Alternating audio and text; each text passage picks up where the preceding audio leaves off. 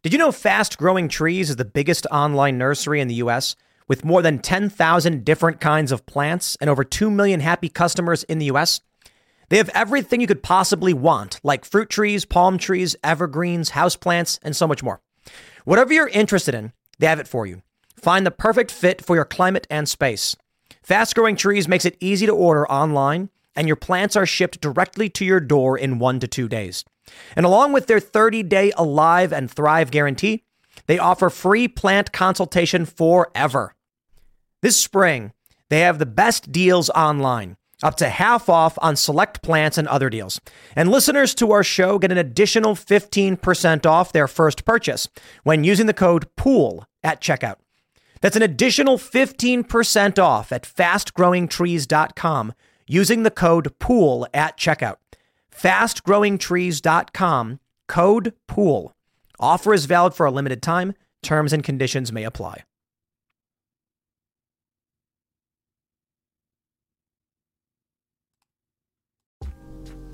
Today is September 3rd, 2021, and our first story.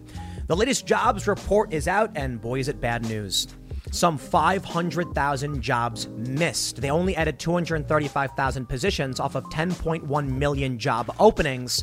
Sorry, the Biden plan is not working. We're seeing inflation and now predictions of a global economic collapse. In our next story, Pfizer says you're going to need to take your vaccines to fight COVID and twice daily pills. That's right. Two years, two shots, a booster every five months, and your daily COVID pills to slow the spread. And in our last story, the Washington Nationals have fired their employees who refuse to get vaccinated. There's a big question around what's going on in Texas with abortion and New York with vaccine mandates. And the Satanic Temple has intervened, saying that restricting abortion violates bodily autonomy. Where are they on vaccine mandates? If you like this show, please give us a good review and share the show with your friends. Now, let's get into that first story.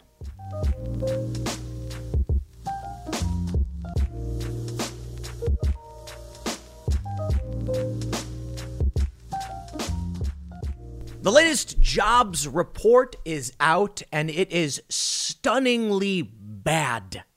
Jobs report disappoints. Only 235,000 positions added versus expectations of 720,000, nearly half a million down from expectations. And you know why this matters? It matters because Joe Biden told us his plan was working back on August 6th when they said nearly 1 million jobs have been added to the economy. And you know what they conveniently left out of all of this? Was the record 10.1 million job openings in June. People are resigning. The economy is not doing well. Inflation is getting worse. And now we're hearing certain experts, whether you trust experts or not, say this could be as bad as the inflation from the 60s to the 70s. And oh boy, I hope you're ready. The Biden plan isn't working. We got a crisis on the southern border. We've got mass migration, over a million, uh, 1.2 million, I think, apprehended. A stunning, crushing defeat in Afghanistan. The economy is just not good, along with all these other crises which play into it.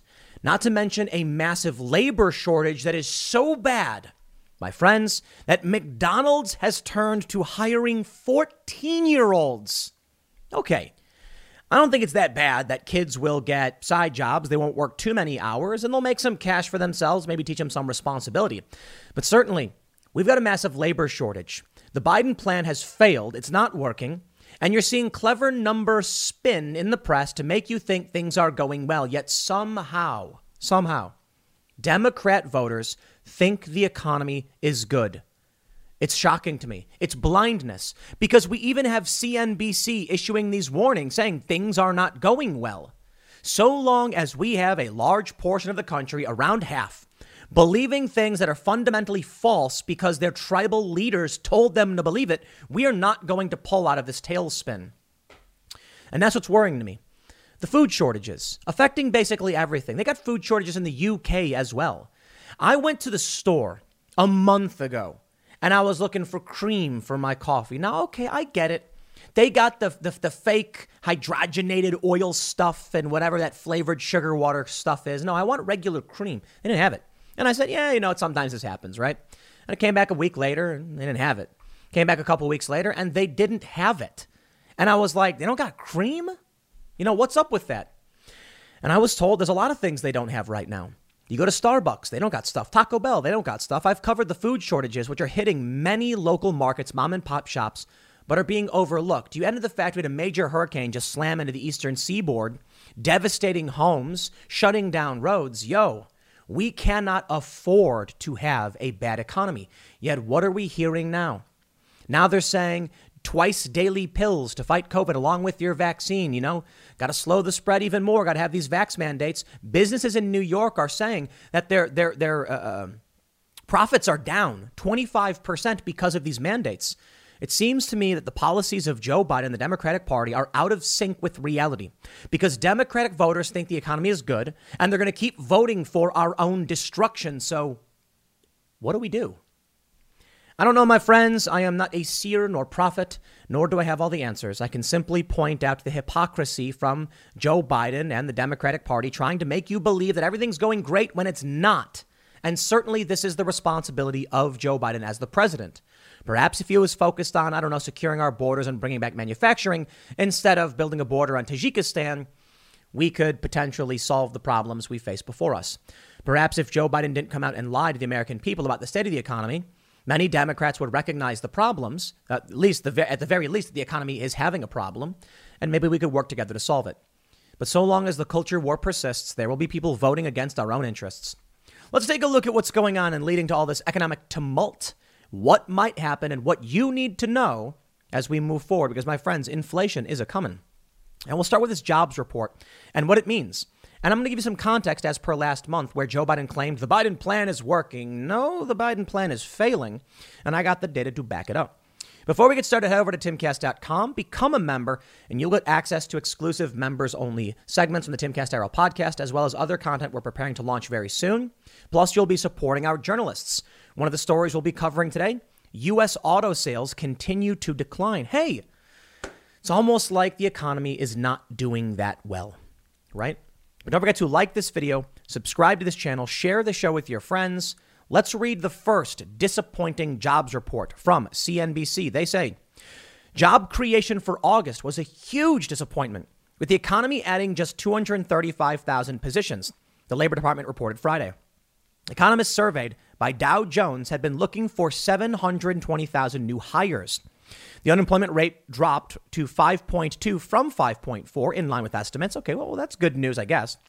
August's total, the worst since January, comes with heightened fears of the pandemic and the impact that rising COVID cases could have on what has been a mostly robust recovery.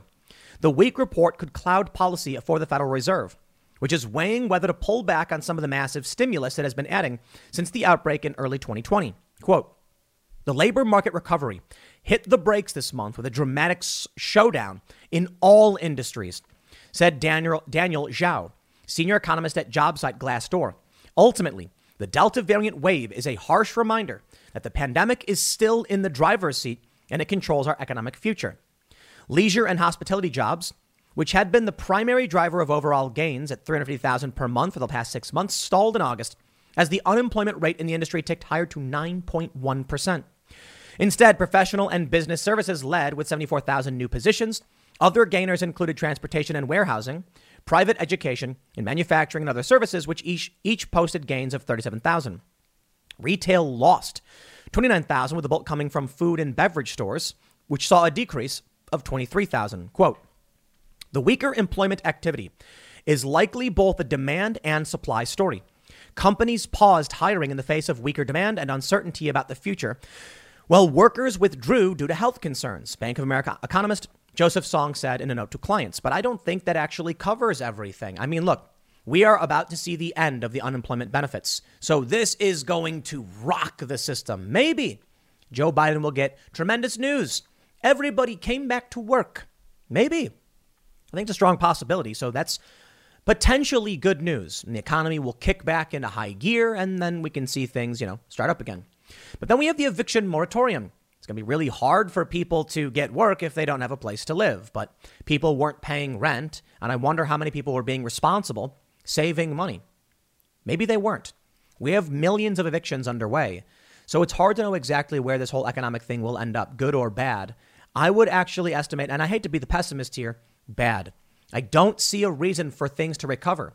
People who end up losing their unemployment benefits, in my opinion, are more likely to just start demanding more unemployment benefits or be considered not to be in the labor force, plus the evictions. They say, Delta is the story of this report, said Marvin Loh, global macro strategist for State Street. It's going to be a bumpy recovery in the jobs market and one that pushes back against a more optimistic narrative. The, the month saw an increase of about 400,000 in those who said they couldn't work for pandemic related reasons, pushing the total up to 5.6 million. Today's jobs report reflects a major pullback in, in, in employ, employment growth, likely due to the rising impact of the Delta variant. And I'll tell you this I know people who have quit jobs over the vaccine mandates and who have quit jobs over the mask requirements and COVID restrictions because they didn't want to work in those conditions. And I, I, I hear it from the left all the time, these, uh, you know, the, the establishment left, the Democrats, about what's the problem with wearing a mask? Calm down, stop crying. And I always say, like, you know, for me, I don't really care. Like, I go to the store, I'll put a mask on, whatever. You know, it's like if I walk in, if, if, if they, they demand it, or I can just go to a store that doesn't demand it, but it's not that big a deal to walk into a store and walk out. But a lot of people pointed out something else. What about the workers? They got to go in for eight plus hours, and they got to wear the mask the whole time. They find it uncomfortable. I don't care what your opinion is. I really, really don't. You know why? All that matters is is the pressure of the masks and the vaccine mandates enough to force to push someone into quitting. That's it. If you say, "Stop being a baby and just wear the mask." That's not going to change the fact that someone's going to be like, "Meh, I quit."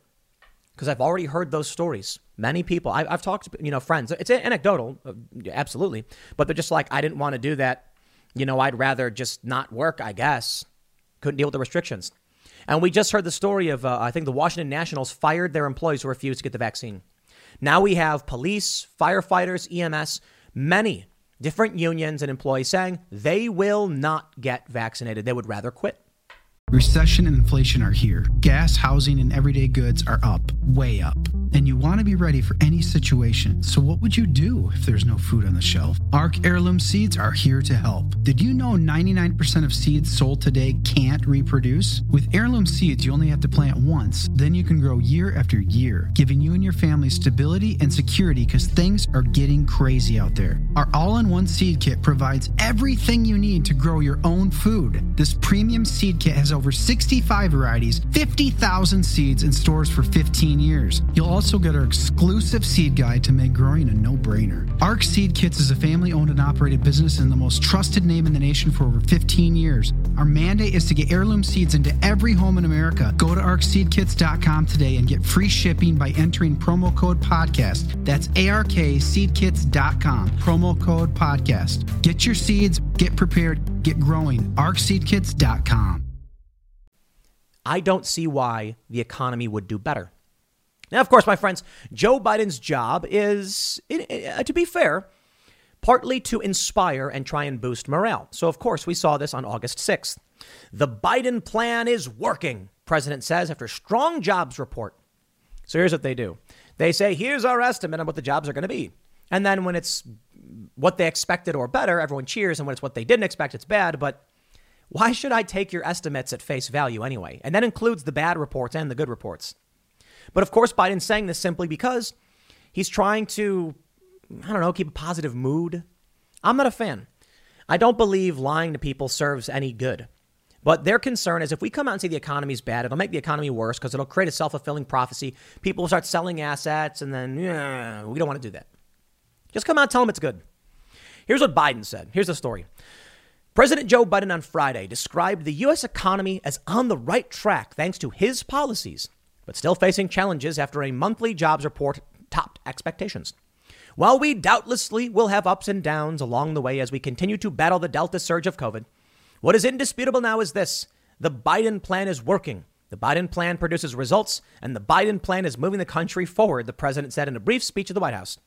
The July employment report shows the U.S. created 943,000 jobs last month, beating forecasts for 845,000 and signaling that the economy withstood the latest assault from the coronavirus arising from the highly contagious Delta variant. Isn't it amazing the contrast one month makes? They said, despite Delta, things are going better than ever. Now they're like, because of Delta, things are worse than ever. Let me tell you the reality of last month when Joe Biden said things were better than ever. The AP reported on August 9th, three days later, U.S. job openings hit a record 10.1 million in June. Sure, you can come out and brag. Look at all the people we got. What? Look at all the people we got working. What about all the job openings people ain't working? What about the great resignation? 41% expect to leave their job or move to a different job. That's going to rock multiple industries, the entire economy. On August 9th, just less than a month ago, the AP said U.S. employers posted a record 10.1 million job openings in June. Another sign that the job market and economy are bouncing back briskly from last year's coronavirus shutdowns. Job openings rose from 9.5 million in May, the Labor Department reported Monday. Employers hired 6.7 million workers in June, up from 6 million in May. The gap between openings and hiring suggests that firms are scrambling to find workers. Lingering health fears, difficulty getting childcare at a time when many schools are closed, and expend, expanded federal jobless aid may have kept some unemployed, um, unemployed Americans from seeking work. Now, doesn't that sound like tremendous news? Just good news across the board, they say, that it shows the economy is bouncing back. 10 million job openings. That means that firms are scrambling to find workers. It means everything's coming back to life. And then we come back to today that they only added 235,000 hires. So, what happened to that uh, 9.7 million job openings? You see the point? Last month, they claimed it was great. They hired so many people. What they didn't tell you is even though they did, job openings were increasing. That doesn't just mean that a business arbitrarily went, we're going to hire more people. It also meant that businesses saw their staff quit. It's called the Great Resignation. So that means many people left their jobs and didn't take new ones or maybe just change jobs. And it means that of that 10 million job openings, they only added 235,000. Oof. Talk about getting punched in the stomach. So we have all of these businesses scrambling to find workers, and they can't find any. Does it sound like the plan is working? Look, I don't want to be pessimistic. There are certain fields that are flourishing, certain businesses are doing well, and you can find good in, you know, light in the darkness. But to act like these numbers on their own are indicative of some great, you know, reemer- reemergence and revival of the economy is just not true. To be fair, forecasts are forecasts, who knows? But you'd think we'd see a better recovery. They said last month, but despite Delta, the economy's roaring back. And this month they say because of Delta. Okay. Let me show you practical application. Practical application. McDonald's Yes, I know it's pronounced McDonald's. I'm joking. McDonald's in Oregon begins hiring 14 year olds as desperate businesses across the country turn to teens amid dire labor shortage. You know, I have no problem with 14 year olds having jobs. I think what they're supposed to do is like limit it to like 16 hours a week or something. I'm for that. What I'm not for is like children in factories covered in soot and oil and grease and getting their fingers, you know, getting injured and things like that. No, no, no. But, you know, working uh, is good.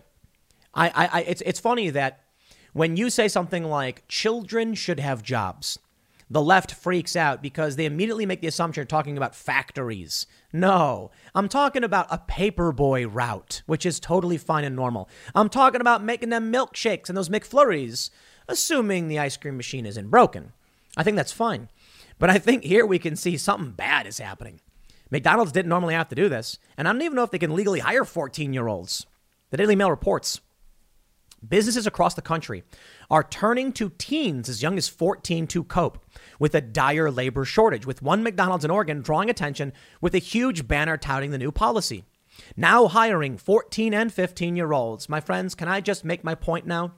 If Democrats are arguing it's wrong for children to work, and they're arguing the economy is good, and businesses are now so desperate to find people to work, they're trying to get kids to do it. When McDonald's says we want to hire children, do we not say, hey, by your standard, left, the economy is not doing too well? You know, I love, love, love, love this metric right here from Civiqs. How would you rate the condition of the national economy right now? Okay, well, taking into consideration everybody, you have 34% saying fairly good, 30% saying fairly bad, 25% saying very bad, 5% saying very good. That means 55% believe the economy is bad, and you have 39% believing the economy is good. Now, the plurality alone is that it's fairly good, but of course, we need only separate by politics to see why that is. You see, 56% of Democrats think the economy is good. How? How is that possible? Do you read the news? No, but Joe Biden said the plan was working, so I'll just roll with it. How about that? 20% of Democrats say fairly bad. 7% say very bad and 8% say very good, but 56% say the economy is fairly good? Have y'all lost the plot? Among Republicans, we have this metric 40% very bad, 40% fairly bad, 15% fairly good, 2% very good, meaning 80% of Republicans believe that the economy is not good. The net good among Republic- Republicans is minus 63%. Now, here's my favorite independent voters.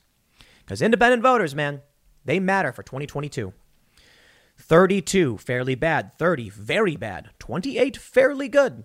55% of independent voters believe the economy is bad. Now, I don't know where y'all work, independent voters, where you think the economy is going good right now, but I urge you to simply read the news. When McDonald's starts trying to hire 14 year olds, I don't think that's indicative of a good economy. A good economy is when you have jobs all filled, they don't need to hire children, and people are getting paid well, and business is a booming, and more jobs are created, and people are, everyone's laughing, they're cracking the wine. Businesses facing food shortages, labor shortages, rising prices, expensive mayonnaise. Remember that story, Mayo Gate? And being like, please, 14 year olds, we're so desperate. I don't think that's indicative of something good. Although I suppose someone could try to make the argument that the economy is going so well for McDonald's that there's no one left to hire. So the only thing they can do in order to expand is hire children. I really don't think that's the case. I think the case is that people aren't working. That we added only 235,000 positions out of 10.1 million job openings. Things are going bad. Oh, here we go. Rent inflation is about to surge forth and it won't stop, two Fed economists say. Let's talk about the tsunami heading our way, my friends. The eviction moratorium is over. It was illegal to begin with. Joe Biden illegally tried to extend it. I don't think it matters. Evictions are coming, but something else is going to happen. With inflation, here's what you need to understand. When you have um, food prices going up, like they are these, these restaurants because they're desperate to hire people, so they're paying more and more. Uh, for instance, Papa John came on the Timcast IRL podcast, said he knew a couple people. He knew somebody running a pizza shop, and they had to pay 35 bucks an hour to get someone to make the pizza. Substantially higher than normally pay. Well, the left cheers for that, saying, well, good, pay them a living wage. Nobody wanted to work. So they said, okay, 15 bucks, 20 bucks, 25, 35 bucks an hour, which is double $15. So pe- salaries are being more than doubled. Now the pizza guy says, we're going to raise the price on pizzas. All right.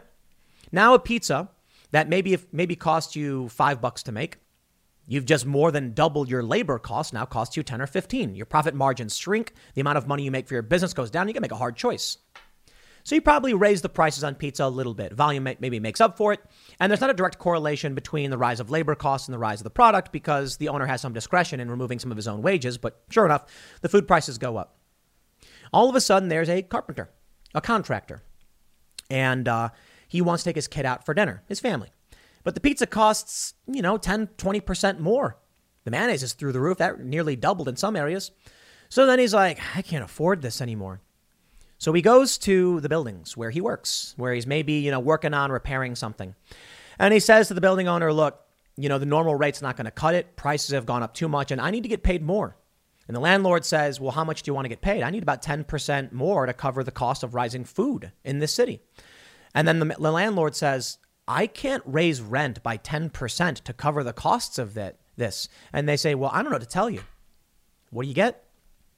Slumlords, you get uh, uh, a, a tsunami in the economy. Landlords cannot just raise the rent on their tenants, nor should they be able to, but therein lies the problem. What are they going to do to cover the cost of maintenance and utilities when inflation causes everything to go up, but they're rent controlled and they can't just go up? You see, a pizza can change prices overnight. Rent You got to wait for that lease to expire. And some places don't even allow you to raise rent by a certain number. They say, oh, it's rent controlled. You can only increase it by X percent per year, inflation. Then they say inflation's actually only 5.4% when we just saw food go up by 10, gas by 20. And you're like, yo, that doesn't make sense. Well, you know, automobiles are not doing, you know, are cheaper. Yeah, they're cheaper because nobody's buying them. And that's the hit, right? That's the problem. How can the buildings be maintained when the rent can't increase, but the people are demanding more to cover costs that are going up? Not to mention, then you have the, the managers of these buildings. They're going to need a raise too because the costs go up for them as well. I mean, I guess it's good news for the, the people who rent the apartments because their wages will increase and proportional to their income, rent will stay the same. What this may ultimately mean, the left probably cheer for it, is that, well, landlords will get less of a profit cut from their buildings. But landlords aren't all multi billionaire corporations, some are just retirees which is the next hit. 60 year old Martha and Jack. You know, they have a nice three flat and they rent out two uh, of the, uh, you know, floors because that's their retirement because they can't work anymore. They're too old. And so they saved up, bought the building, and rent out the two floors. Now they can't afford to maintain the building anymore. They still have a mortgage on the building, you know, to a certain degree. And they're like, hey, guys, we can't maintain the building because rent is now disproportionate based on its value to what the costs are to maintain this building. And what happens to those retirees and what happens to that building? You can't just have the economy shut down and then think everything's going to be fine. Then we get this Financial Times. Inflation could spark new global financial crisis, says Russia's central bank. Warning highlights country's growing concern over worldwide increases in prices. A surge in public and private sector debt levels during the recovery could cause the global economy to deteriorate drastically and rapidly. If the U.S. Federal Reserve has to jack up interest rates to quell inflation, the Bank of Russia warned in its annual monetary policy forecast. Not that I'm a fan of Russia, nor I trust them, nor, nor do I trust them. The report published on Thursday said that global gross domestic product could, growth could slow to just 1.1 percent as higher interest rates prompt investors to dump risky assets. Emerging market countries with high levels of foreign debt would be particularly hurt. Risk premiums will increase significantly. The most indebted countries will struggle to service their debt. And a significant financial crisis will begin in the global economy in the first quarter of 2023, one comparable to the 2008 2009 crisis, the long period of uncertainty and protracted recovery, the central bank said. The prediction is not the central bank's scenario. This instead foresees a broad economic recovery, with inflationary pressures dissipating by the end of this year and is significantly more likely than its alternative scenarios of financial crisis, a worsening pandemic, or rising global inflation. Even so, the warning indicates Russia's growing concern over increasing inflation worldwide. Whereas US and European central bank officials have said they consider price increases to be temporary, Russian central bank governor Elvira Nabiullina told the Financial Times in July that growing inflationary pressure in Russia was likely to be a long term phenomenon. You know, have you seen the price of gold lately? It's hitting all time highs. And when it comes to investing in gold, check out Noble Gold Investments. They have a track record of excellence that's second to none. Just look at their thousands of five star reviews on Trustpilot, Google, and the Better Business Bureau. Customers rave about their knowledgeable staff, smooth investment process, and life changing results, which you can see for yourself online. That's the kind of reputation you can count on. But it's not just about the reviews. Noble Gold Investments truly care about their clients. They take the time to understand your unique needs and goals, and they give expert guidance every step of the way. That level of personalized service is rare in this industry. Look, when it comes to securing your financial future, you can't afford to take chances. Go with the gold company that has earned the trust of countless investors. Visit noblegoldinvestments.com slash Tim Pool today and discover why Noble Gold Investments is the only choice for smart, secure gold investments. Or call them at 877 646 5347. Again, that's 877 646 5347. I don't know who to trust these days. Do you trust the U.S. government, the Democratic establishment, or do you trust Russia? Wow, scary to think that people trust Russia more. I don't. I really, really don't. I think they got a vested interest in saying that we're going to do bad. But I got to admit, there is something interesting when I'm looking at everything happening and saying, yeah, the economy's not good. And then Russia comes out and says, oh, yeah, you're right, it's not good. And I'm like, well, maybe they're right on this one. Just because they're, they're you know, don't have your interests doesn't mean they're coming out and just saying things are, uh, you know, are, are, are bad to hurt you. Over at CNBC, we have this one. Inflation could repeat the 60s when the Fed lost control, Niall Ferguson says. The Federal Reserve and many economists maintain the recent spike in inflation will be transitory. Yeah, and Joe Biden just hard increased food benefits because probably not. Data releases on the U.S. home prices and consumer inflation expectations may have added to the Fed's concerns. Now, some people are saying it'll be like the 70s. I went around in the 70s. Uh, uh, this guy says it's not going to be like the 70s. You know, it's probably going to be like. Here, here's what he says. My sense is that we are not heading for the 1970s, but we could be rerunning the late 1960s when famously the Fed chair, uh, McChesney Martin, lost control of inflation expectations. His comments come after former IMF chief economist and Harvard professor Kenneth Rogoff suggested in an article this week the U.S. withdrawal from Afghanistan had added to a list of unsettling parallels between the 2020s and the perfect storm of factors that led to very high inflation in the 1970s. Ferguson suggested that the high inflation of the 70s had its origins in the late 1960s, adding that it was too early to conclude with confidence that the current rise is transitory. Basically saying we could be in the late 60s with the, the errors of Vietnam moving into the 70s towards the end of Vietnam and expect the collapse. What did Russia say about this? 2023 could bring about a crisis on par with 2008 and 2009. What is the uh, Niall Ferguson and uh, saying? That we could be looking at the late 60s, which led to the high inflation of the 70s. Sounds like Russia's not wrong on this one. There's just a couple of experts, though. I mean, I'm sure you can find all of the experts in the world who will say whatever you want to hear. And that is a big challenge. That's why I try to look at the numbers. When they say jobs report, 235,000 is abysmal compared to 10.1 million openings that just couldn't get filled. They're going to say that data released Tuesday on U.S. home prices and consumer inflation expectations may have added to the Fed's concerns. The S&P Case-Shiller Index, which measure, measures home prices across 20 major cities, rose 19.1% year on year in June, the largest jump in the series' long history going back to 1987. A survey from the conference board showed U.S. consumers now see inflation running at 6.8% for 12 months from now. Whoa! That's up a full percentage point from a year ago, or 17.2% on a relative basis. Holy that is bad, man. That means your milk is going to get expensive. Your cream will go missing, just like mine. We ended up finding cream at a different store, mind you. It's going to be harder and harder to come about what you need. You know what I did? I got chickens. Man, we have too many eggs. We've probably got like 30 eggs right now because we got six chickens and a rooster. They lay every day. And they get a lot of their food from foraging, eating bugs and stuff. And now uh, we're, we, you know, responsible for our own eggs. Don't got to buy them anymore. Not that there's a shortage of eggs that I've noticed, but there is a shortage of chicken. And so we're also go incubating and raising new baby chickens, and we're going to have our own chickens. Some of them shall be spared the blade, as they are stars of the Chicken City show we're working on. We're building it out. It's just, I'll tell you, my friends, people have said, Tim, where are the new shows? Where's Chicken City? You know what's going on? We're building a new studio, right?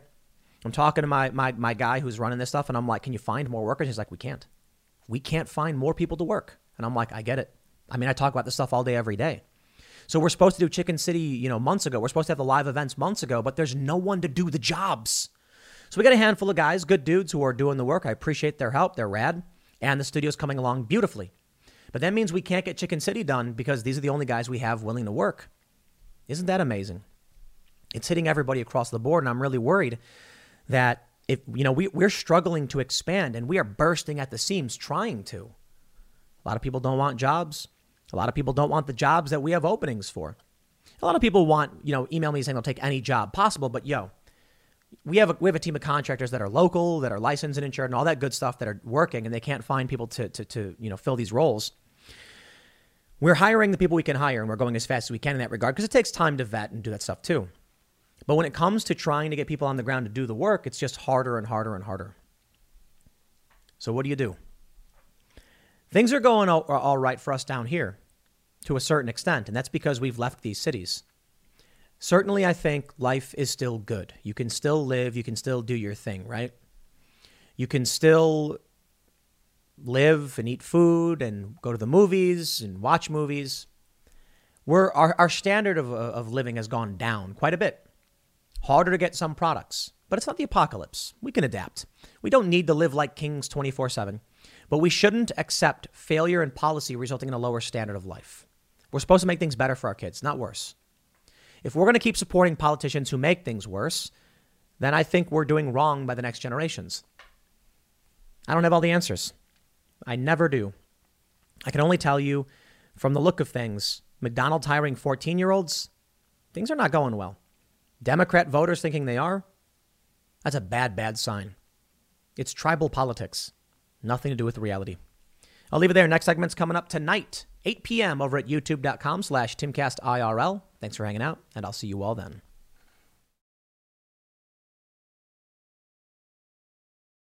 Don't worry, my friends, just two years, two shots, a booster every five months, and your twice daily pill to slow the spread. Man, think about how far we have come.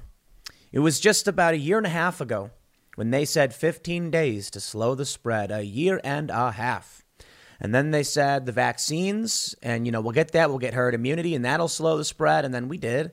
And then they said, you know what, we might need booster shots. And now they're saying at eight months. And then they were like, actually, it might be five months, but between five and eight months. And now we have this story. Could there be a daily COVID pill? What we know about Pfizer drug trial. My understanding is eh, understanding is that it's actually a twice daily pill. And one of the uh, uh, top dudes at Pfizer says, well, you're going to need the vaccine and treatments.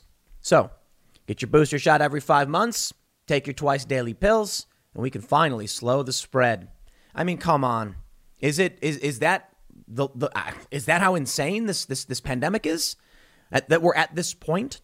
At a certain point, do we just have to accept the reality that the world is either ended completely because it's just getting worse every single day, or take our chances, reopen, protect the vulnerable, and say we're going to carry on? I'll tell you this. It really does feel at this point with a story like this and what we're seeing out of out of uh, uh, Australia, what they did to Candace Owens blocking her testing is that they they've admitted it. The world ended. That's it. No, literally the world ended. It's over. Because they say 15 days to slow the spread, and they say boosters, and they say pills. Every single day, no matter what is done, what is accomplished, it's just getting worse. And it never ends. And eventually, I think people are going to burst. There's one tweet from this guy, uh, and, and, it's one of the stupidest things I've seen.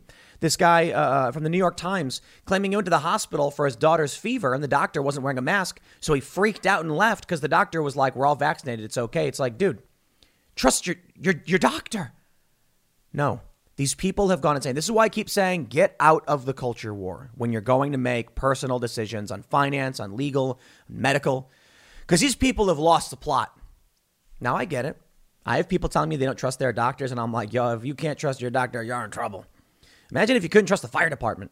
And they like come to your house during a fire, and there's like a fire in the garage, and they start spraying down your, your living room. You're like, what are you doing? I suppose that's how people feel is, is what's happening. And if that is the case, we are in trouble because the fire is going to keep raging on. I just think people need to find experts they trust. And if there's a lack of that, then you got to work harder to find that person you trust. I'll put it this way Do you go and watch CNN? and, and MSNBC. You don't because you don't trust them. But hey, they're news people too, right? You'll argue, no, they're not. They're terrible at their jobs. Hey, I agree. And there are a lot of people who do go to them. But you come here and you watch Timcast and you say, Tim's all right, or Tim does a good job. And so you trust me to a certain degree, right? It's the same thing. How many people go to news outlets assuming it's just a good job? Uh, the same is true for you. If you can go to CNN and see an article as garbage, then you're going to be like, why would I trust this? It's trash. But then you go and find something you do trust. The same is true for your medical professional. So when I see a dude from the New York Times being like, my doctor wasn't wearing a mask, I'm like, yeah, he's your doctor. Trust him. Why would, why, why, where are you getting your information from? And so long as these are the people who control whether or not we get banned and whether or not the country turns back on or shuts down, Hey, shout out to the red states that are that are up and running. COVID cases are dropping in Florida. Well, so long as this is the case, half the country is going to be in a downward spiral of decay. Australia is in flames. Canada's getting worse because those are the people, the crackpot conspiracy theorists who believe fake news and won't trust their own doctors. And they claim it's the right that, that doesn't trust their doctors. And I'll tell you this of course, there's the element of that, but the, the element of the right that doesn't trust doctors and believes in conspiracy theories has no institutional power. And so I really am not concerned with a bunch of people online with opinions I think are wrong.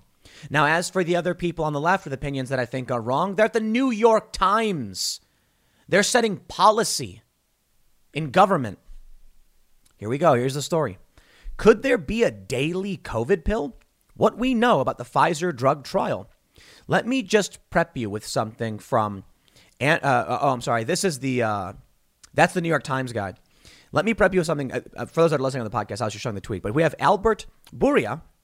He is the chairman and CEO of Pfizer. Success against COVID 19 will likely require both vaccines and treatments. We're pleased to share we've started a phase two slash three study of our oral antiviral candidate specifically designed to combat SARS CoV 2 in non hospitalized, low risk adults.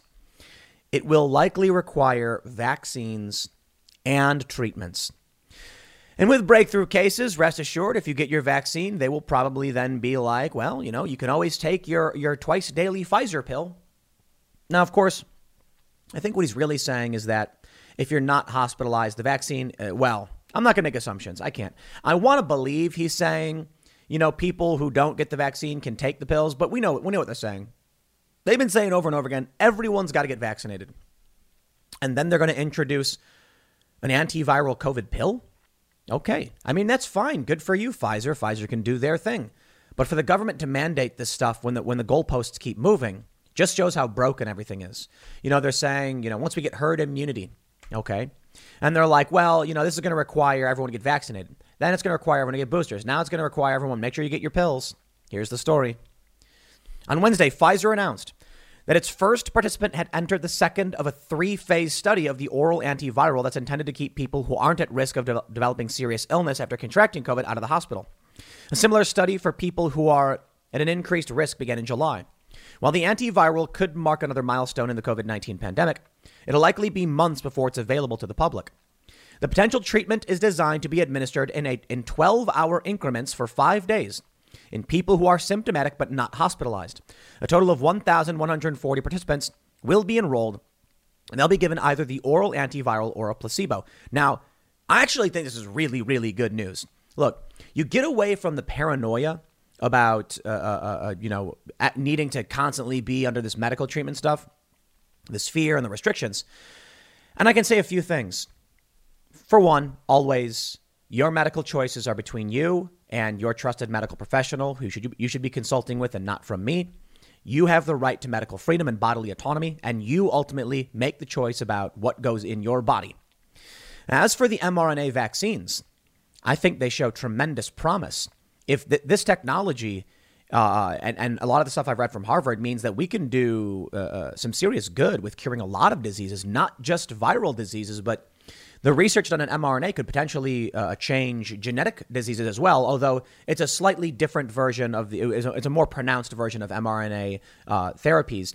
mRNA vaccination is a little bit different from the therapies. I was reading about this. We talked about it on the IRL, seg- uh, IRL member segment. But uh, I think it's amazing technology. Again, individual choice. But maybe cures for cancer, vaccines for HIV, all that stuff. When we take when we take a look at this, they're offering antiviral pills. I mean, could this stuff be as as readily available or so cheap or cheap enough that we now have a, a therapeutic over the counter that could help treat common colds or other viral infections? I mean, we don't have a cure for the common cold. We always talk about it. Could we be at the point where it's like we now have these medications that just like not I, not I wouldn't say cure, but a therapeutic for basically any like viral disease? My understanding is that we do have tons of antivirals, they're just more expensive. So I'm saying, like, look, I, I, I love the advancement in medical technology. I just don't like the exploitation of a crisis for personal gain from massive multinational, uh, multi billion dollar corporations, you know?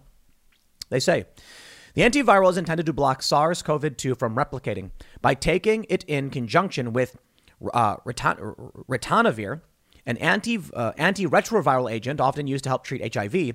The goal is to slow the breakdown of the or- oral antiviral so that it can remain in the body longer and work continually to combat the virus. Pfizer spokesperson Jerica Pitts told, Newsweek the plan is to have a readout in late 2021 of the results of, of the phase two trial of people who are at increased, increased risk of developing serious illness. Based on that timeline, the readout of the phase two trial for how the oral antiviral works in people who are at low risk could be expected in early 2022. Neither of the studies involve vaccinated individuals, according to Pitts. But Pfizer CEO Albert Bourla said that combating the pandemic is likely to include both treatments. Pfizer's vaccine received full approval from the FDA in August, about eight months after the FDA granted its EUA. There's a weird thing happening here with this that I honestly don't think is that big of a deal. Uh, Pfizer approved the, the brand Comirnaty, which they say is interchangeable and identical to the formulation of what's known as the Pfizer BioNTech vaccine. That the, they're based, they're the same thing. They've just approved it under a brand name. But for whatever reason, the Pfizer BioNTech as it exists today is under EUA. And I think that that's probably due to the fact that it can be administered to kids 12 and up, and Comirnaty is only for 16 and up. So it, it, I guess the, the, best way to put it is the, the, the FDA approval is for 16 and up only. They've retained the emergency use authorization for the vaccine for 12 and up. There's a there's an FDA letter saying they're, they're legally distinct but identical and interchangeable. I don't know what the exact reason is because I don't think that would affect EUA. I'm not entirely sure. And a lot of people have concerned about it, but uh, I honestly have no, I, I don't see anything there. I just don't understand what what's the, I, I don't know. If it's FDA approved under the same formulation, whatever. You know, it's it's the same thing. But again, I mean, you make your own medical decisions. I think you got to figure that out for yourself. Hospitals across the country are seeing disproportionate numbers of unvaccinated people being admitted to the intensive care unit stretching systems to their limits. In some areas, people arriving at the hospital for any number of ailments have had to wait hours or even days for a bed, are treated in a hallway, or are turned away because the hospital's, well, hospital was at capacity. If Pfizer's oral antiviral is successful, it could help reduce the number of people who are hospitalized, thereby alleviating the strains on healthcare systems. Well, therapeutics have the potential to save lives. Vaccines are considered key to ending the pandemic. And there it is, my friends. What it ultimately comes down to is that you must get the vaccine and have the pills available if you get sick. Now, let me show, let me show you this tweet from uh, Andrew Ross Sorkin, New York Times columnist, editor and uh, editor and Squawk CNBC co-anchor, author too big to fail. Okay, all right, proud dad. He tweeted, "Just brought my child to an urgent care center because she had a fever and I wanted to get her checked out. The doctor nor the nurses wore any masks. Quote, Why would we mask if we are vaccinated? The nurse told me. I was dumbfounded. I turned around and walked out. Okay. This one's painful for me. Your daughter had a fever and she needed to go to the doctor. And because the doctor, who is the medical expert for you and your family and knows more than you because you are just a TV man, said, It's fine. And you left with your daughter sick. I'm sorry, my friends, these people are not well. Let me show you another example. Candace Owens denied medical treatment at Col- as Colorado lab cancels COVID test appointment. Tucker Carlson said, This doesn't sound like America. I briefly mentioned this story the other day. You may have seen it. Candace Owens wanted to get a test for COVID, and the facility turned her away because they said she's wrong and evil and is making the pandemic worse and all that other stuff. Absolutely incredible. They turned Candace Owens away Owens because of her, her politics. Let me show you this tweet here from Brian Taylor Cohen. Brian Taylor Cohen is a political commentator and makes YouTube videos, host of No Lie with BTC. And he tweets, let's see how many followers has he got? He's got 430,000 followers. Candace Owens tried to get a COVID test in Aspen, Colorado, but was denied service and received this email, and it's the best thing I've ever read. Many of us have those stubborn pounds that seem impossible to lose, no matter how good we eat or how hard we work out. My solution is PlushCare.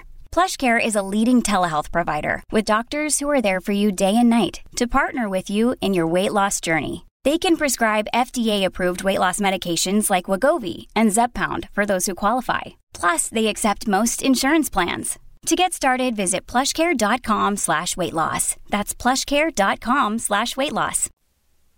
The best thing I've ever read, he said. I want this all to be over. I want people to be healthy and happy and to live their lives. I want this to end. Brian Taylor Tyler Cohen is happy that Candace Owens can't get tested for COVID, thus creating a risk vector potentially increasing the likelihood COVID exists should she be positive for it because he's a hate monger. This man hates so much.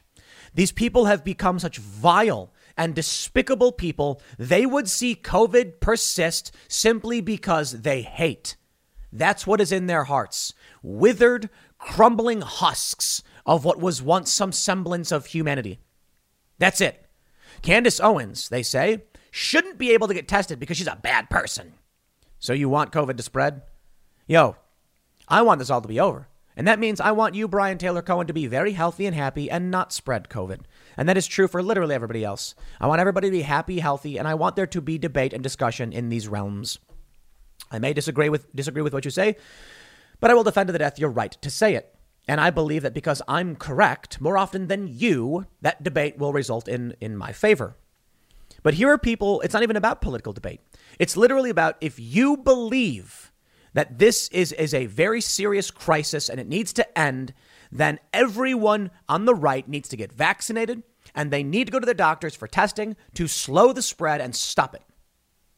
Not Brian Tyler Cohen and the 21,900 people who retweeted it. Amazing. They don't care. They would they would they would love to see COVID spread. What are they saying about Joe Rogan? Do you see this stuff? These people are evil. I'm sorry. I'm just I, I know uh, there's a lot of people and you get philosophical. Well, good and evil are subjective. No, no, no, no, my friends. There is evil. It is the banality. Uh, it is it is it is it is there is something called the banality of evil. Why people do the things they do, marching along with the mindless zombie horde. Evil. I will explain something changed in people.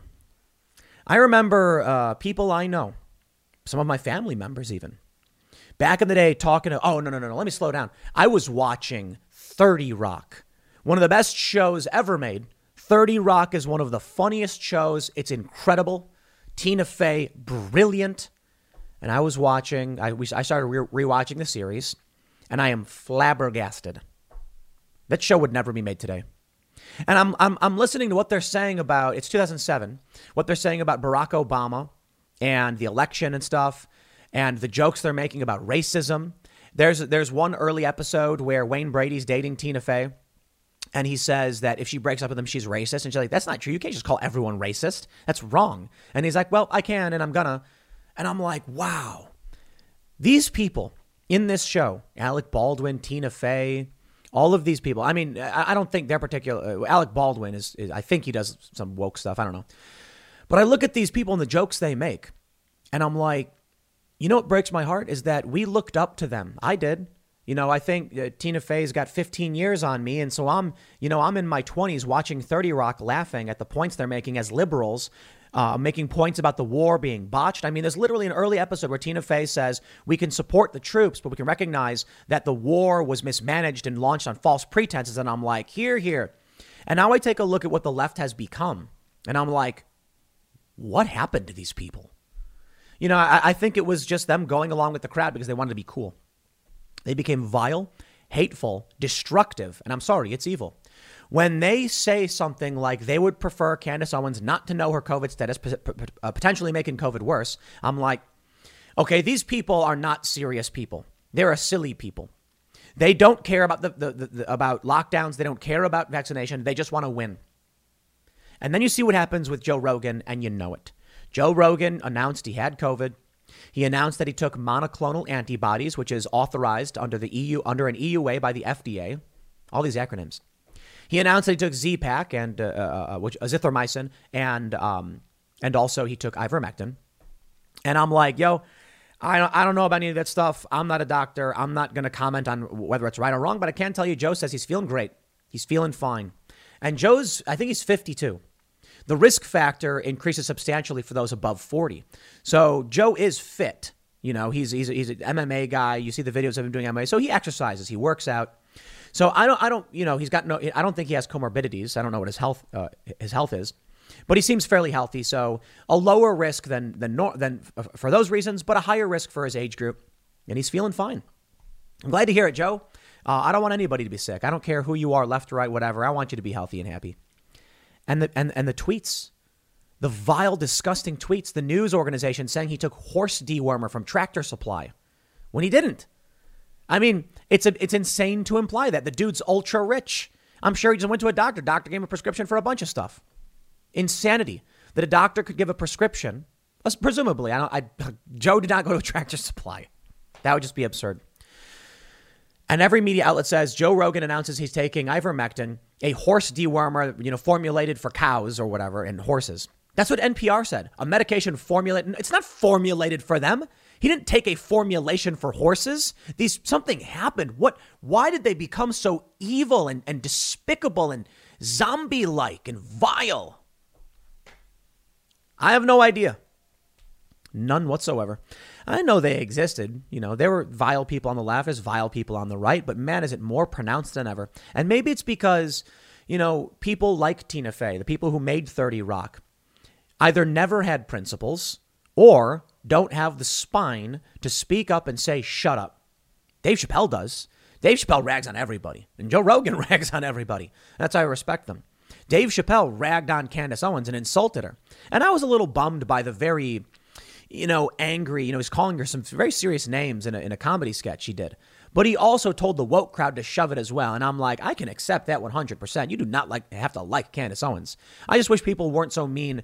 Like, you want to make jokes, I get it. But to outright just be like, I hate you, I hate you, I'm like, but but Dave Chappelle rags on everybody, and that's respectable. And, and Joe and many other comedians, you rag on everyone.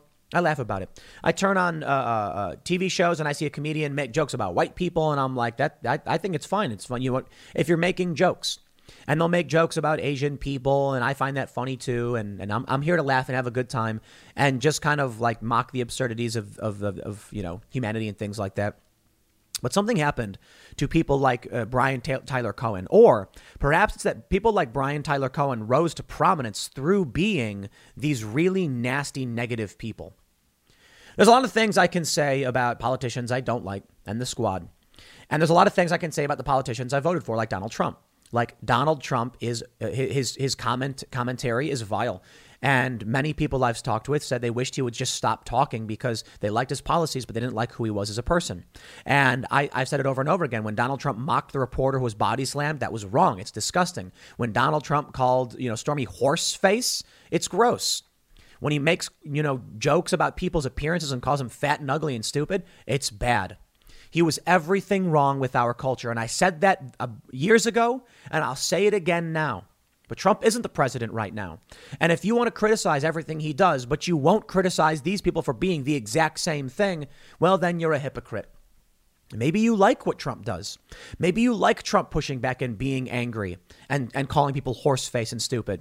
All right, then. Are you going to complain about the, the, the, the, vile, malicious behavior on the left then because they do the same thing? Well, what I hear from the right is it's because the left always did it. And now finally the right is pushing back. And I'm like, you know what? I don't care who started it. I'm tired of the mudslinging. I will tell you this I try to find reasons to give credit to AOC or squad members or Joe Biden because I, I, I don't want to just be like they're always bad. And I want to make sure that I'm being fair in my criticism. If I say something is wrong with Democrats and Republicans do the same thing, you point it out. But they're very different. They are very different. Republicans are feckless. They do nothing. They sit around, complain, and then get nothing done, and then think that appointing judges solves the cultural problems we're facing today. And the Democrats just burn everything down. And there's a small handful of Democrats and Republicans that are actually pretty good. I like the Libertarians a little bit more, but they're kind of crazy too. Here's what matters I uh, sometimes mock people, but as if that's like the, the majority of what I do or I do it every day. I don't. I try not to be insulting, to use name calling. I avoid that stuff. I avoid it very much so. Why? It solves nothing, it makes everything worse. Now, I called people like Brian uh, uh, vile and malicious. That is not to say that they're a stupid doo doo head or a horse face or anything dumb like that. I'm, I'm, I'm making specific points about their behavior as hateful people who just want to hate. I'm not going to call them names. I'm just going to say they're hate mongers. They're malicious and it's vile behavior. Those are statements of, of my personal opinions on their, those are statements, uh, uh my opinions on their behavior. I'm not going to come out and say Trump is an ugly moron, you know, but I do call people dumb. Absolutely. The, the, the cultist uh, people, absolutely. What I mean to say is, I'll, I, I try to avoid using people's names directly. I really don't like it when people come on IRL and they're like, this specific person I'm going to name. I'm like, I don't like naming people. I don't like starting petty drama. We can get the idea across without saying someone's name specifically, creating needless drama. I will call people out when they do things specifically that are bad. But people in general, I wish people would simmer down. But I'll wrap it up with this. Make sure you, uh, uh, uh, you know, two years, two shots, a couple boosters every, you know, booster every five months, couple boosters per year, and your twice daily uh, COVID pills to slow the spread. And um, what do we, what, what, what can we expect? In six months, they're going to be like IV drip. Everyone's going to be hooked into the machine. It's never going to end. And I'm just like, dude, I'm going to go into the woods. I'm going to get my van, go down by the river, and live my life. I'll leave it there. Next segment's coming up at 1 p.m. on this channel. Thanks for hanging out, and I will see you all then.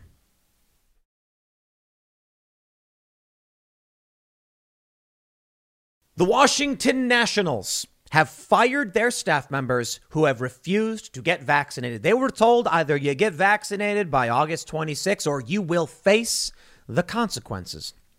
Is it considered forcing someone to get the vaccine if you tell them they'll be fired unless they do? I think the answer to that is obviously yes. Is it considered forcing someone to undergo a medical procedure, albeit a small one, if they want to go to restaurants or bars or live their life like normal, they must do it. Yes, it is the use of government force on private businesses telling them what to do and telling the individual you need your ID and you need proof of vaccination. Is it considered force in New York City when there is no religious or medical exemption? Yes, it is. Now, can people just quit their jobs? Of course they can. No one's holding you down and injecting you with the vaccine. Can people just leave New York City? Yes, of course. No one's showing up to your home in New York and then pinning against the wall and injecting you with a vaccine. However, it's still force. And is it reasonable to expect people to move because, say, their doctor said they couldn't get the vaccine? New York has no religious and no medical exemption. Now, I got another question because I want to talk to you about the Satanic Temple. And um, I don't have I don't, I don't have too much beef with these guys, but uh, I, I do want I, I do hope they come out against vaccine mandates because I have some other, some more questions. Is it considered force when the state says you are not allowed to get an abortion? To an extent, yes. There's an application of force. The government will stop you, or you will be penalized in some way if you do this action. There is an application of force, absolutely. Is it, a, is, it, is it a use of force when you say there is a medical exception for abortion? If there's an issue pertaining to the baby's health and the mother's health, there are exemptions. Okay. They say that there's an, uh, an exemption for incest, there's an exception for, uh, exemption for rape, and you have a six weeks six week window to perform an abortion or get one for no reason. Is that use of force? Yes. It still is a use of force. You are setting where you will intervene to apply force from the state to prevent a certain action. But let's be real. Could someone just leave Texas? Absolutely. They could.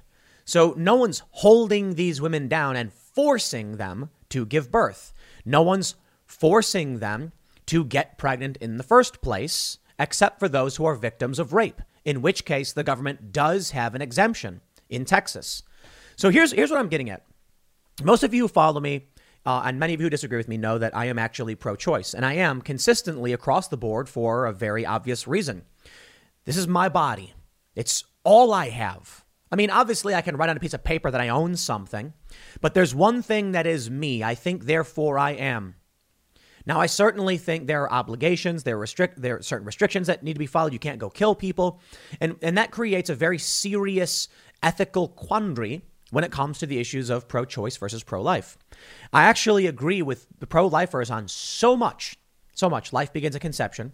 I think any other ar- argument outside of that is, uh, is a political manipulation. I think it makes no sense to claim that a single cell or multicellular uh, organism with unique DNA is not life. I just think that's arbitrary. And in fact, the law in many circumstances considers every stage of a, a human's life from conception onward to be life, particularly when a woman gets attacked and she's pregnant and then the, she loses the pregnancy, the baby dies. They say that you, in many instances, not every state, you can actually be charged with, with involuntary manslaughter, murder, or whatever.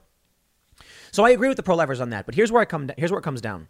I imagine a circumstance in which there is a woman, and she goes to the doctor, and the doctor says, "This is bad. You know, you got a very serious medical issue." Or the woman is raped, and she goes to the doctor, and there are exemptions for these in Texas.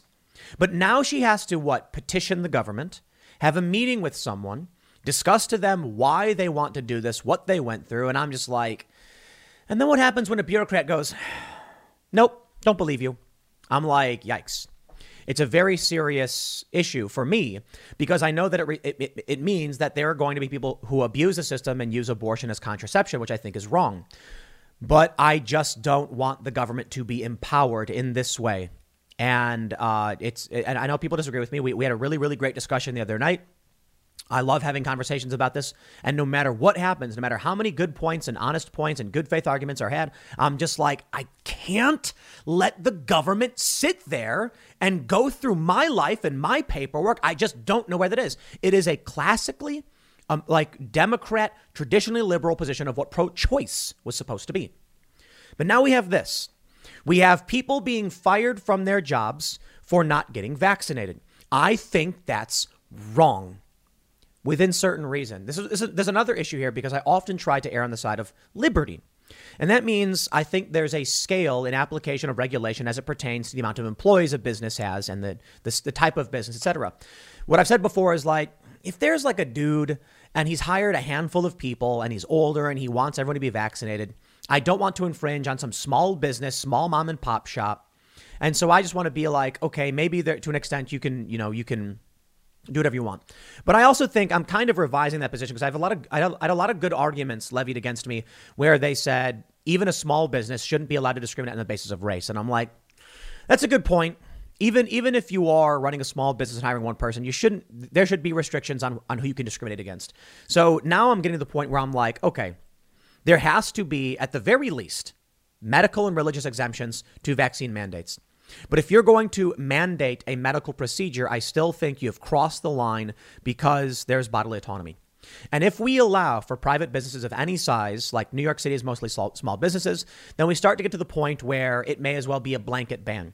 Because I'll tell you this I am not uh, uh, so obtuse, I don't recognize when there are faults in my arguments. Meaning, when I say in New York, it's the small mom and pop shops that are enforcing enforcing the vaccine mandate that are making it a problem.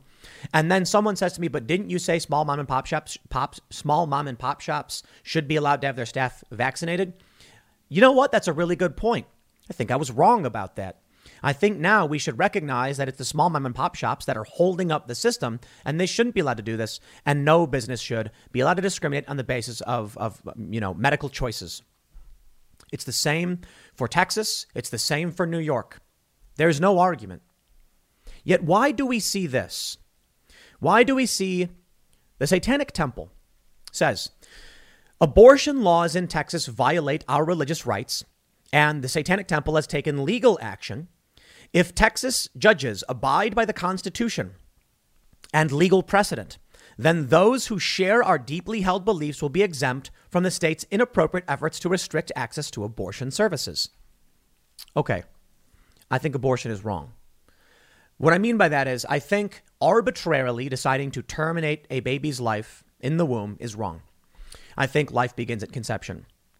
I think that too many people use abortion as contraception because they're irresponsible, and then terminating life it makes no sense to do this it, when you made these decisions that led you there. However, as I've already stated, and I don't know what else to say, I can't imagine a scenario where I would be happy going to the government for approval on a medical procedure. And the conundrum that presents me with is that I know people will abuse the system. So I think the real issue, as I've often said, is we need cultural changes. The law can only do so much. You're trying to bring out the hammer when what you need to happen is start teaching children. And that's why I often say we got to teach our kids our values and then make this of safe, legal, and rare, right? The Texas law is actually really interesting because it has medical exemptions. It has religion. Uh, I think it. No, no, no. Uh, I think it has medical exemptions. I don't think there's a religious. That's, that's that's the vaccines, but it also has exemptions for incest and rape, which is shocking to me because I don't think the baby is at fault for those circumstances. You know, incest or rape. But I also think there's an interesting point being made there in the compromise that pro-life individuals have when it comes to the left's argument. When the left says, you can't force me to do this, and the pro lifers say, you're right. We can't. We're not going to. If you were put in this position through no fault of your own, you're right. You didn't choose this, and we won't force it to happen. But what they're talking about banning is someone making a choice to engage in intercourse, the woman then getting pregnant, and then saying, yeah, well, you know what? I don't want it, so I'm going to terminate. And they're still giving you up to six weeks to terminate, and that's, if that's the case. I find it interesting because the left doesn't seem to have any argument or any principles when it comes to vaccine mandates. I can sit here before all of you. I can sit in my show on Timcast IRL with pro lifers and have, have an argument. I had Vaush on, and we had Charlie pro life, me pro choice, Vaush, I don't know what to call him because I don't think pro choice is the right word. Charlie and I agree that life begins at conception, but I'm still pro choice. Vaush said he thinks perhaps some point after birth or at birth. And I'm like, that to me is ridiculous. But we can sit here and have the conversation, right? I can bring up these issues. I can look into the camera and say exactly what I believe, even if people don't want me to say it. So, why is it that we don't hear from the Satanic Temple, from these other leftists about the vaccine mandates? And this is what they say to me no one's forcing you to get the vaccine. Why? No one's forcing me to do it. Why? Are, are, you implying that I could just leave New York? Well, then what's stopping these women from just leaving Texas? You see the point, the problem? This is why I can't stand any of this. Because I have no problem saying pro choice, even with all of the problems it creates and the, and the things I don't have answers to. I want the government out of this business when it comes to medical stuff, and that includes vaccine mandates. I can say it. And people give me thumbs down, and people give me negative comments. I can say it. Where are you guys at? Now, I'm not saying this is to disrespect the Satanic Temple. No, no. I'm just wondering where they're going to be at. Let me show you something from February. The Satanic Temple sues Texas over abortion regulations it argues infringe on members' religious beliefs. They say the plaintiff, who according to the lawsuit lives at at least a thousand miles from the nearest abortion clinic in Houston, is challenging the state's mandatory sonogram requirement for an abortion, as well as the mandatory 24 hour waiting period following the sonogram. Lucien Greaves, the co founder and the spokesperson for the Satanic Temple, said the state's regulations interrupt the group's own ritual for women who receive abortions, which he said is akin to a ritualized counseling process aimed at eliminating shame and guilt for the person receiving the procedure. It's something that's an affirmation and meant to make somebody feel comfortable and secure with their decision. Here's the thing I want to point out they claimed that requiring a sonogram as well as a mandatory 24 hour waiting period, violates their bodily autonomy. So, how is it not that demanding someone's ID and COVID card is not the same thing? Whether you want to, like, so the left is saying they're, the, the, the, the Texas Taliban, they're calling it, are forcing women to, to they're, they're forced birthers. That's what they say. It's, it's, it's completely fake because you could just leave. You got, you got exemptions and you got six weeks. You just don't like the restrictions. They're arguing that that is force, yet they would also argue that a mandatory sonogram and a 24 hour waiting period is force as well, forcing women to carry babies. Then what about New York and their vaccine mandates, and San Francisco and LA and New Orleans? And I think I think Washington State now is trying to implement something. How is that not force? These people are hypocrites. Now, again, I haven't heard a statement from the Satanic Temple, so I don't mean them, but considering the weight they're putting on this and only this issue, I'd like to see a statement made before I criticize them on, you know, potentially being hypocrites, because they do have some good things on their website I'll point out. Greaves said the state's laws run afoul of two of the Satanic Temple's seven tenets, which include that one's body is inviolable, subject to one's own will alone, and Beliefs should conform to one's best scientific understanding of the world, and one should take care never to distort scientific facts to fit one's belief. Sounds like the Satanic uh, Temple, which is not a religious organization, which doesn't worship Satan. Okay, they don't. They don't. And, and some people call it a troll. Sounds like we agree. We agree the science should not be distorted, in which case we are often seeking out answers, and we don't have the answers. For instance, there are many studies, and there's data from certain countries showing ivermectin has, uh, has uh, um, helped. The FDA has not approved or authorized ivermectin in any way for treatment in COVID, and there are conflicting studies showing that there was no impact. Okay, I want the truth.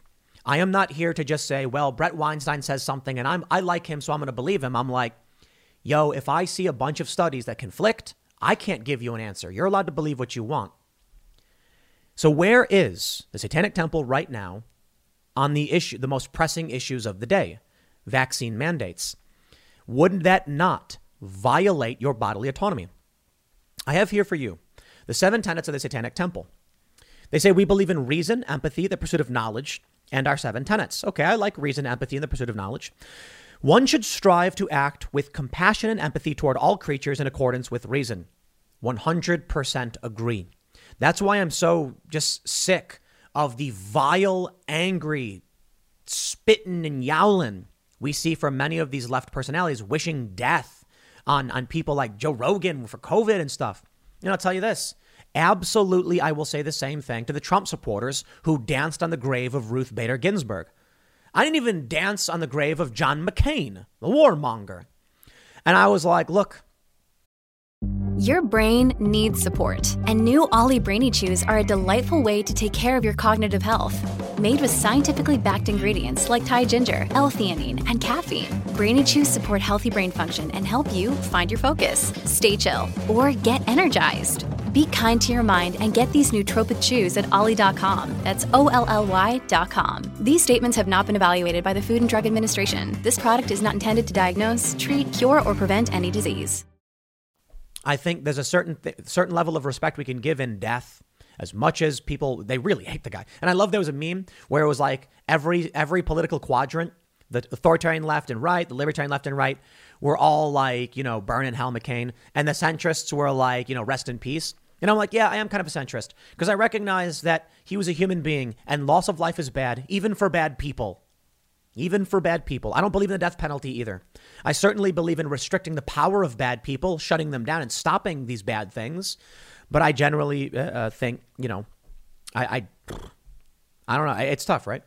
So there are people on the right who danced on the grave of Ruth Bader Ginsburg, and I said that was disgusting. And there are people on the right who are mean and nasty and, and attack for sure, but they don't have institutional authority. They say the struggle for justice is an ongoing and necessary pursuit that should prevail over laws and institutions. That is 100% a fact. Just because a law or institution has asserted something to be true doesn't mean it's true, and that's why I am where I am. The college institution, 1619, what the schools are saying.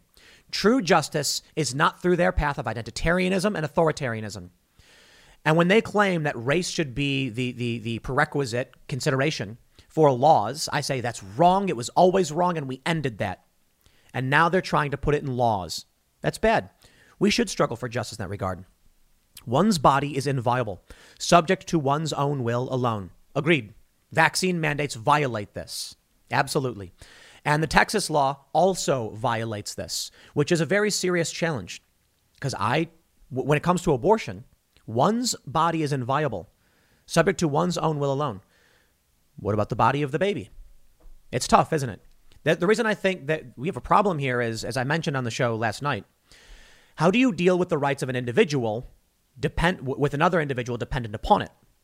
Now, people pointed out the exemptions in Texas's law, which give six weeks for no reason at all, medical, incest, and rape exemptions, in which case you could argue that if your will was to engage in intercourse and you become pregnant, your will was to create the dependency, at which case you are now responsible. I am still pro choice in the capacity that I don't want to sit down with the government, but it does seem like Texas's law is not banning abortion, but creating safe, legal, and rare. In which case, I, I, argue, I wonder what the Satanic argu- uh, uh, Temple's argument actually is in this capacity. If your will was to engage in intercourse, which results in pregnancy, it was your will to do so. Are you arguing that your will changed and thus now the life you've, you've created is to be terminated? Let's read a little bit more. The freedoms of others should be respected, including the freedom to offend. To willfully and, and unjustly encroach upon the freedoms of another is to forego one's own. And there we have the paradox of the Satanic Temple, which I must point out. If you cannot infringe on the freedoms of others, what the Satanic Temple is really saying is that they do not believe life begins at conception, in which case I do not believe they have a definition of when life does begin. But then there's a question about the Texas law, the heartbeat bill. It doesn't say six weeks, it says heartbeat detected. Texas says here's where we define the beginning of life as a compromise because pro lifers already believe it's conception. In which case, if there is a being that you, through your will, created, it now comes to have a heartbeat. And now it is dependent upon you based on the will of your will. Can you then change your mind and cause harm to the other? These are tough questions. But I got to say, the Texas law, maybe six weeks is, is, short, is too short. But if a heartbeat is where you would define a, a viable life, certainly there's, there's a, a, a limit. And for, for them to come out and just blindly oppose the law in Texas without consideration or debate, I wonder if they actually believe what they're saying. Beliefs should conform to one's best scientific understanding of the world. One should take care never to distort scientific facts to fit one's, fit one's beliefs. I completely agree to that as well. And that's why I say if I see multiple studies like ivermectin that are conflicted and there's no EUA on it, what do you want me to say about it? I can't just blindly agree with Bret Weinstein because I happen to like him better. And he, I, I, I think Bret's a fantastic guy. I think he's a good dude, moral and principled. But why would I just trust him over, over other people? Because I know him? I can't do it. And I agree with this. I don't think they agree with this. People are fallible. If one makes a mistake, one should do one's best to rectify it and resolve any harm that might have been caused. I wish that were the case. I really, really do, because I agree with it. I just don't think we see it. How often has the media issued corrections on fake news? They don't care. Every tenet is a guiding principle designed to inspire nobility in action and thought. The spirit of compassion, wisdom, and justice should always prevail over the written or spoken word. I want to point out they do not worship Satan. They say, Do you worship Satan? No, nor do we believe in the existence of Satan or the supernatural. Okay. I don't, I don't, I don't like the word supernatural um, because it's, it's an ignorant way to describe the unknown. If we are men of science, humans of science, men and women of science, certainly we recognize that supernatural is just the idea of things we don't understand or the implication there are things we don't understand, right? If you're going to say there's no Satan, there's no God, well, my argument is you don't know what you don't know, and you don't know, and, and you know there are things you don't know, and we, we know we don't know everything about the universe. So these ideas of Satan, God, at the very least, I think agnosticism is the appropriate way to go if you are of science. But but regardless, I'm, that's just semantics. They don't believe in, they don't worship Satan or anything like that. My question is, you know, looking at this stuff, you know, what, what, what do you believe your tenets? After reading, now I gotta be honest, after reading these tenets, you know, when I'm producing this segment, I, I had that thought about uh, the Texas abortion bill. It doesn't outright ban abortion. It gives up, it gives six weeks for no reason at all. A woman can go and get an abortion. Life is determined at the heartbeat, they say, which is a compromise because conservatives don't agree with that. And the Satanic Temple says the freedoms of others should be respected. I suppose what they're saying then is they don't consider a fetus of the heartbeat to be a living being. I don't know what else you would call it, and I think that's a lie. In which case, safe, legal, and rare makes sense. The pro lifers aren't getting what they want. They want an outright ban on abortion. No, no, no opportunity for any abortion. Texas is still offering women six weeks. Now, I, I, suppose this is a slippery slope argument. They do six weeks and then they eventually start eroding it and eroding it and eroding it, and they argue timelines. Okay. Satanic Temple. I say only this. I agree with you on so much. Will you come out, speak out against vaccine mandates which violate the same tenets you so espouse when it comes to abortion? I'm not convinced. I'm not going to hold my breath. But hey, if I see it, I'll believe it. And then you'll have my respect. In regards to what's going on in Texas, if you've got it, they say a woman doesn't even know if she's pregnant about, until about two weeks into the pregnancy. Then it, you know, it's it can be inconclusive. They say maybe it's about a month because they backdate pregnancy. You'll have two weeks. Is that enough time? I don't know. I honestly don't. I haven't dealt with it. Do you? Th- I, I, I, the only thing I can say is, if it's the heartbeat bill, and you're arguing you should be able to get an abortion literally at any time, and that means you you you don't care that there's an there's an exception for rape, medical, or incest, which I think is the appropriate reasons. Actually, I, I don't completely agree with incest or rape, but I understand the freedom argument. So you know, pro-choice. All you're really saying is you want to be able to use abortion as contraception. How about you use a condom or take birth control? Right? I don't understand. I really, really don't understand their argument. The bill doesn't take away the procedure. Whatever, I suppose. Whatever. I'll leave it there. Next segment's coming up at 4 p.m. over at youtube.com slash timcast. Thanks for hanging out, and I'll see you all then.